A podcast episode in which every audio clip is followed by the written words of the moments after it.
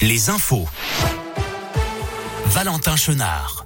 Il est 17h, bonsoir à tous. À la une de l'actualité, le bout du tunnel pour le pass vaccinal. Après deux semaines de débat houleux, le Parlement doit adopter dans quelques heures le projet de loi controversé qui doit transformer le pass sanitaire en pass vaccinal.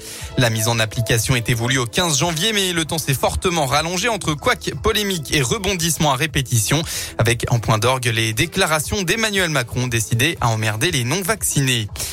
Un point sur la pollution de l'air dans la région. Ça commence à très légèrement se dissiper pour la majorité des bassins d'air.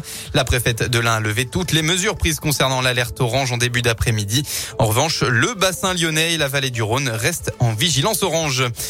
En Haute-Savoie, une petite fille de 5 ans est décédée hier après un accident de ski sur une piste bleue de la station de Flaine, d'après le Dauphiné libéré. Un skieur d'une quarantaine d'années l'a violemment percuté. Il a été placé en garde à vue. Une enquête a été ouverte pour homicide involontaire.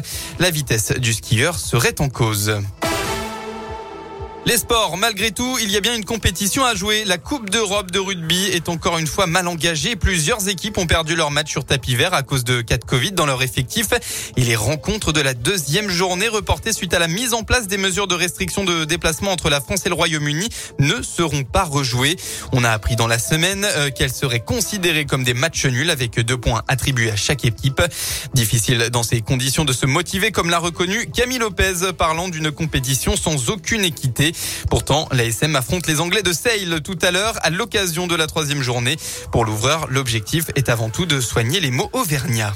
On a un énorme travail sur nous à faire. Malgré qu'on joue une équipe, forcément, on l'a regardé et qu'on l'a étudié. Mais, euh, mais franchement, on a déjà assez de taf à faire sur nous parce que je crois que notre propre ennemi, c'est nous, en fait. Et c'est souvent le cas. On l'a encore vu ce week-end au Racing. Donc euh, oui, Sale, ils ont de, très bons joueurs. C'est très costaud, c'est très dense. Mais après, euh, voilà, je crois qu'il faut qu'on se, concentre sur nous, sur euh, les petits détails qui n'ont pas été ce week-end au Racing, qui nous ont pas permis de, gagner. On fait des bonnes choses, mais, euh, à côté de ça, on, fait des cadeaux incroyables. Donc, il euh, faut qu'on se concentre sur nous avant de penser aux autres. L'ASM contre Seille, le coup d'envoi à 18h30 au Michelin devant 5000 supporters seulement. En biathlon, il creuse l'écart au classement général. Le Français Quentin Fillon-Maillet a accentué son avance en en remportant tout à l'heure la poursuite du rush de repolding en Allemagne, son cinquième succès de la saison. L'Indinois Simon Détieux s'est également distingué en prenant la quatrième place. La météo concernant votre début de semaine dans la région, pas de soleil à l'horizon pour ce lundi. Les nuages vont totalement dominer en Auvergne-Rhône-Alpes. Une perturbation qu'on va retrouver pour les jours à venir. Quelques éclaircies par intermittence dans le Puy-de-Dôme ou la Haute-Loire, mais sinon ça restera majoritairement gris. Rassurez-vous, ça devrait se dégager en fin de semaine.